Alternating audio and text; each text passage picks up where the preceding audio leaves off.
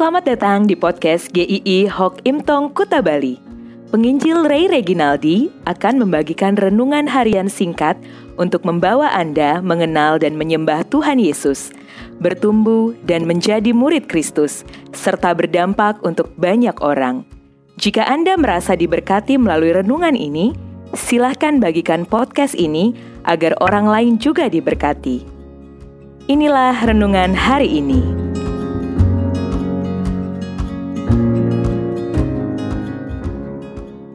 Jangan pakai pedas. Amsal 15 ayat 1. Jawaban yang lemah lembut meredakan kegeraman, tetapi perkataan yang pedas membangkitkan amarah. Anda pasti tidak asing dengan berita dengan judul seperti ini. Seorang paman dibunuh keponakannya gara-gara keponakannya sakit hati sering dihina. Ada juga artis yang dikatakan memilih bunuh diri karena tidak tahan dengan hujatan dari netizen di sosial medianya banyak kasus-kasus mengerikan terjadi di sulut karena perkataan saja. Banyak perceraian terjadi dimulai karena saling menyakiti melalui perkataan. Banyak hubungan kakak adik menjadi dingin karena perkataan yang menyakitkan. Banyak anak-anak bertumbuh dengan luka yang dalam di hatinya karena perkataan yang menyakitkan dari orang tuanya. Salah satu hal yang sulit adalah berkata-kata dengan lemah lembut di tengah situasi yang penuh dengan emosi. Sangat terbuka kemungkinan perkataan yang keluar adalah perkataan-perkataan yang pedas, yaitu perkataan yang menyayat hati orang lain, perkataan yang adalah sering menyerang kelemahan-kelemahan pribadi orang lain, perkataan yang dapat melukai harga diri seseorang. Hati-hati dengan perkataan pedas, karena dikatakan membangkitkan amarah. Kadang ada tipe orang yang berkata, "Ya, saya sih kadang pedas kalau ngomong, tapi sesudahnya sih cepat lupa juga. Gak usah diambil hati ya." Ini egois sekali. Perkataan-perkataan yang pedas itu tidak bisa dihapuskan begitu saja dalam pikiran seseorang, dalam hatinya.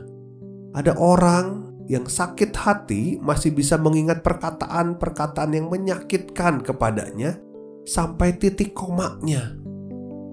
Perkataan pedas itu tidak pernah membuat adem, tetapi malah membuat panas hati orang lain.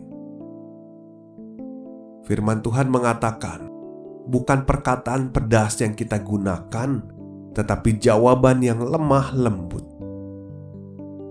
Jawaban lemah lembut itu apakah berarti bicara dengan nada yang pelan dan lambat?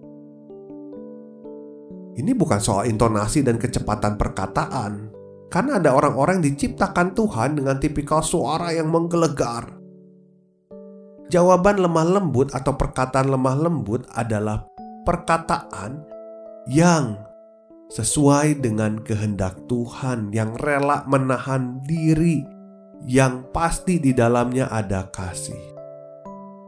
Perkataan lemah lembut ini dikatakan meredakan kegeraman. Ternyata efeknya luar biasa sekali bahwa jawaban lemah lembut ini yang memberikan situasi yang damai bertolak belakang sekali dengan perkataan yang pedas. Jadi perkataan kita itu punya efek yang besar untuk situasi yang kita hadapi. Tetapi permasalahannya banyak dari kita yang tidak selalu dapat berkata lemah lembut.